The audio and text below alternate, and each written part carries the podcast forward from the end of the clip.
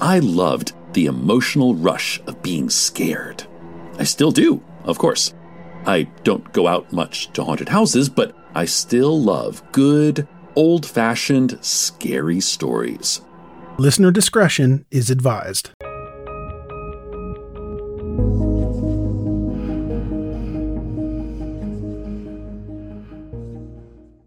Happy New Year.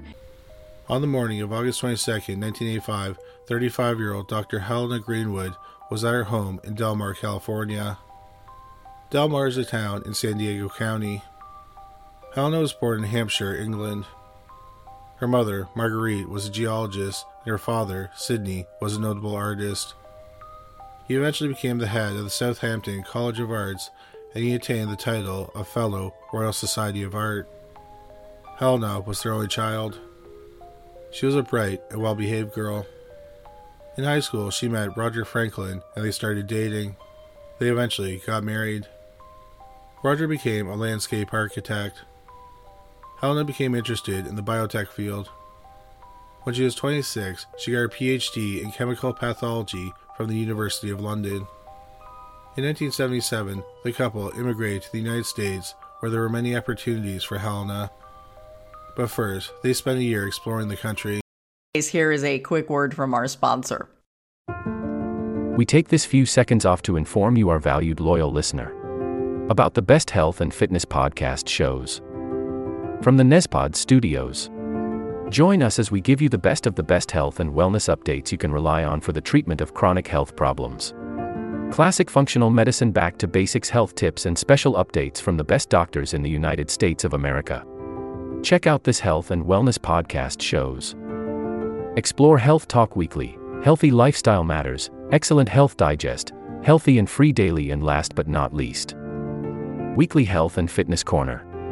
Also, check out Nasty Boy CC, the truest story never told fiction podcast, for that real life on the go experience with the 27 year old Golden Boy, who made our guest invite number one list. He tells us about his story as it happens in real time and in real life. It's Nasty Boy CC, the truest story never told. Go get a load of that happiness because happiness is healthy as we know it. Join us every week as we continue to provide you the best of health and fitness wellness updates from around the globe. Enjoy the show.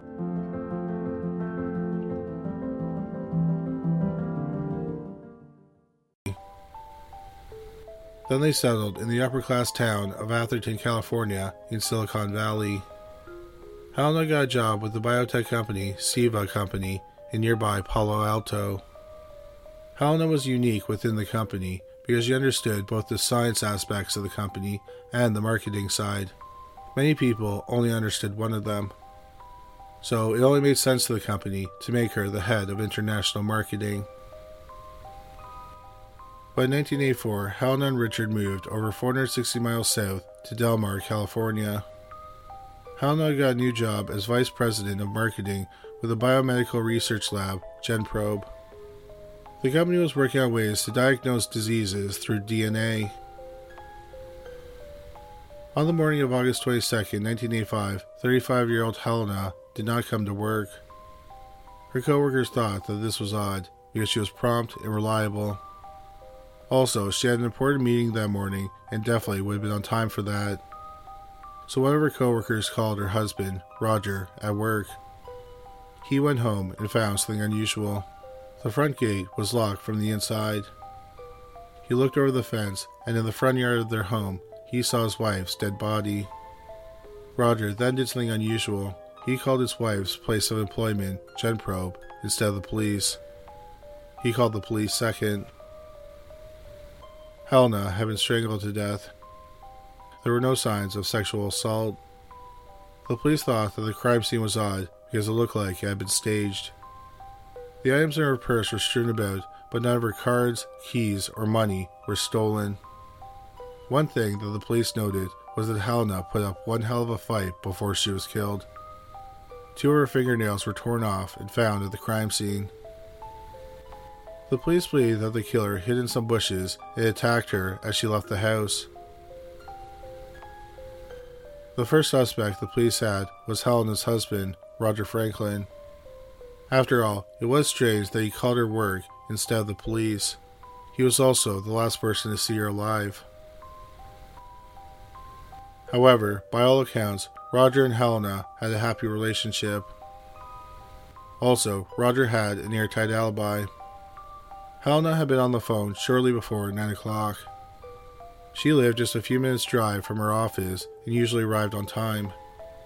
A few minutes before 9 a.m., Helena's neighbor heard some screaming. So the police concluded she was killed just before 9 a.m. At 9 a.m., Roger was at work, which was a 40 minute drive from his own home. As for why he called Gen GenProbe instead of the police first, he said he was just in shock. So Roger was eliminated as a suspect. It turned out that the police had another strong suspect. Are you battery smart and fire smart?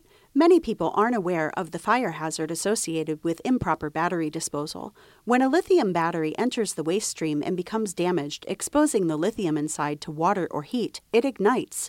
Please don't throw your lithium batteries into the garbage and definitely don't put them into your recycle bins. Do your part and a fire won't start. Visit swa.org/lib for convenient drop-off locations and more information. In the spring of 1984, Helena and Roger were living in Atherton. On April 7, 1984, Helena was home alone. Roger was in Washington, D.C. on business.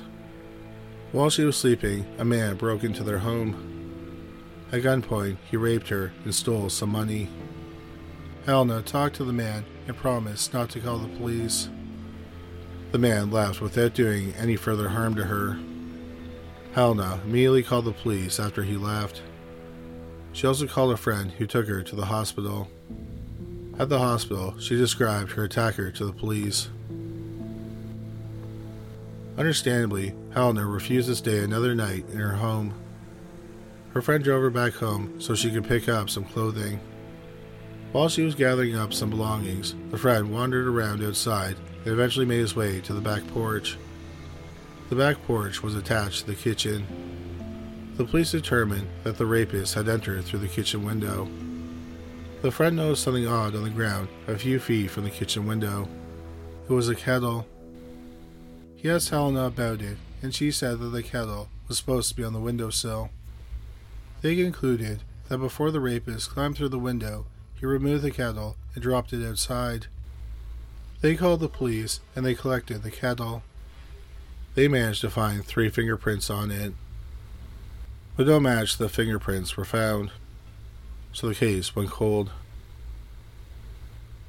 One year later, a man in Belmont, California, named David Paul Frediani, was arrested after exposing himself to a 12 year old girl. Frediani was a 30 year old financial analyst with no criminal record. His fingerprints were taken. The police thought that Frediani matched the description of the man Helena said attacked her.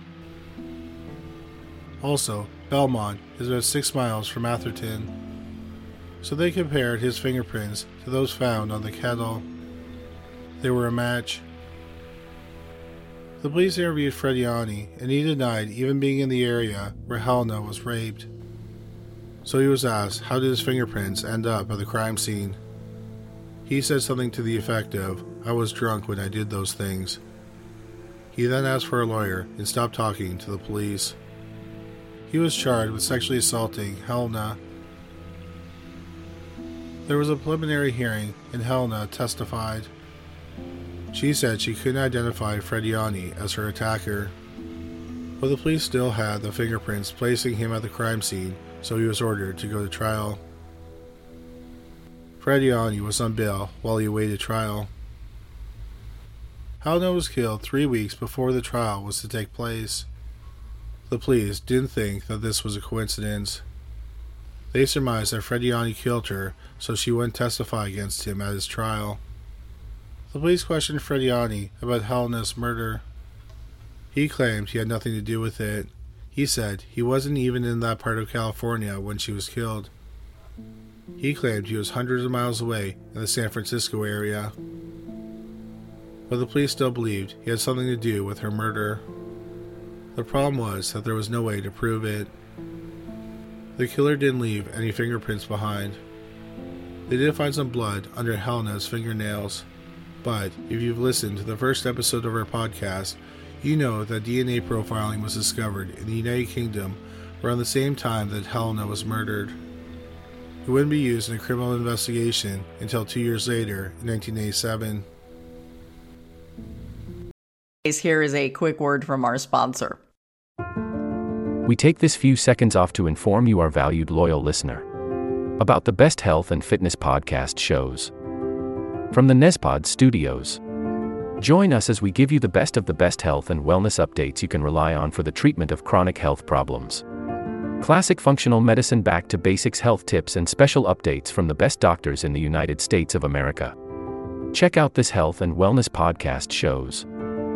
Explore Health Talk Weekly, Healthy Lifestyle Matters, Excellent Health Digest, Healthy and Free Daily, and last but not least, Weekly Health and Fitness Corner. Also, check out Nasty Boy CC, the truest story never told fiction podcast, for that real life on the go experience with the 27 year old Golden Boy, who made our guest invite number one list. He tells us about his story as it happens in real time and in real life. It's Nasty Boy CC, the truest story never told. Go get a load of that happiness because happiness is healthy as we know it. Join us every week as we continue to provide you the best of health and fitness wellness updates from around the globe. Enjoy the show.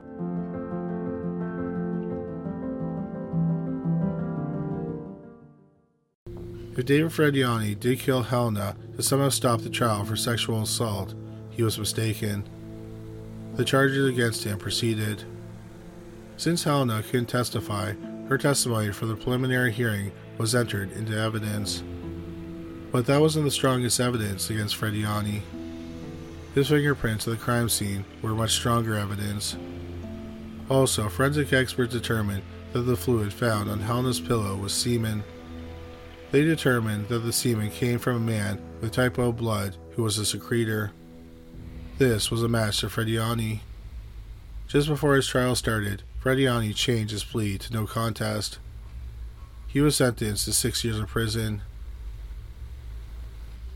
After he went to prison, Helena's murder case was placed in storage, and her case went cold. David Frediani ended up serving three years in prison. After he was released, he returned to his job as a financial analyst. Helena's widower, Roger, eventually remarried and moved back to the Bay Area. Tragically, he was diagnosed with cancer and died in July 1999. That same year, the police decided to reopen Helena's case. When the police reopened the case in 1999, something caught their attention. One of their biggest problems was that they couldn't place David Frediani near the crime scene. He said he was 500 miles away in San Francisco at the time of the murder. But the cold case investigators found a report that he was in a minor traffic accident a short distance from Helena's home just a week before the murder. This encouraged investigators, so they looked at the evidence. They had saved Helena's clothes and the tips of her fingernails. They found two spots of blood on her clothes and some blood under her fingernails. The problem was that they were all very small samples. So DNA experts use a process called polymerase chain reaction, or PCR. PCR amplifies small DNA samples to make them big enough for DNA comparison. The investigators were lucky because if they had tried DNA testing before PCR was invented, they would not have been able to build a profile and the DNA would have been used up. If they had used all the blood, Helena's murder might have gone unresolved. But because of PCR, they were able to create a DNA profile. To no one's surprise, the DNA belonged to David Frediani. The odds that the blood belonged to someone else is 1 in 23 billion. In December 1999, 45 year old David Frediani was arrested for first degree murder. He went to trial in January 2001. The district attorney said that Frediani killed Helena so that she couldn't testify against him at the sexual assault trial. So he traveled to the Del Mar area and stalked Helena and Roger. He learned their routine and knew that Roger left for work about an hour before Helena left for work. So on the morning of the murder, he watched Roger leave and then he hid in the bushes. When Helena left the house to go to work, he jumped her and strangled her to death. He then staged the scene to make it look like it was robbery gone wrong. The trial lasted just under two weeks. Then the jury deliberated for a day. They found David Frediani guilty of murder. 1985 was a terrible year for Helena's father, Sidney Greenwood. In January 1985, months before his only daughter was murdered, his wife and Helena's mother died from leukemia. In the early 2000s, Sidney developed prostate cancer.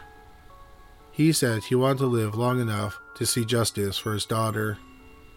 He died the day after the verdict was reached at the age of 88. In March 2001, David Frediani was sentenced to life in prison without the chance of parole. Many people believe that Helena Greenwood helped solve her own murder in two ways. The first is that she was at the forefront of DNA research. She may have known that DNA would eventually be used to identify individuals. So, aside from trying to fight off her attacker to save her own life, she may have tried to get his DNA so it could be tested later. Also, the district attorney who prosecuted the case told Forensic Files that the work she and her company did with DNA helped put her killer away. At the time of this recording, 7 year old David Frediani is serving a sentence at the California Substance Abuse Treatment Facility in Corcoran, California. This will conclude the episode. Thanks for tuning in. If you like what you hear, please leave a comment and subscribe. Thank you.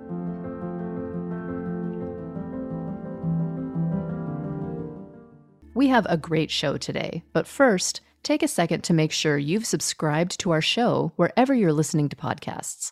It's the best way to make sure you don't miss any of our episodes. Thanks. This will conclude the episode. Thanks for tuning in. If you like what you hear, please leave a comment and subscribe. Thank you.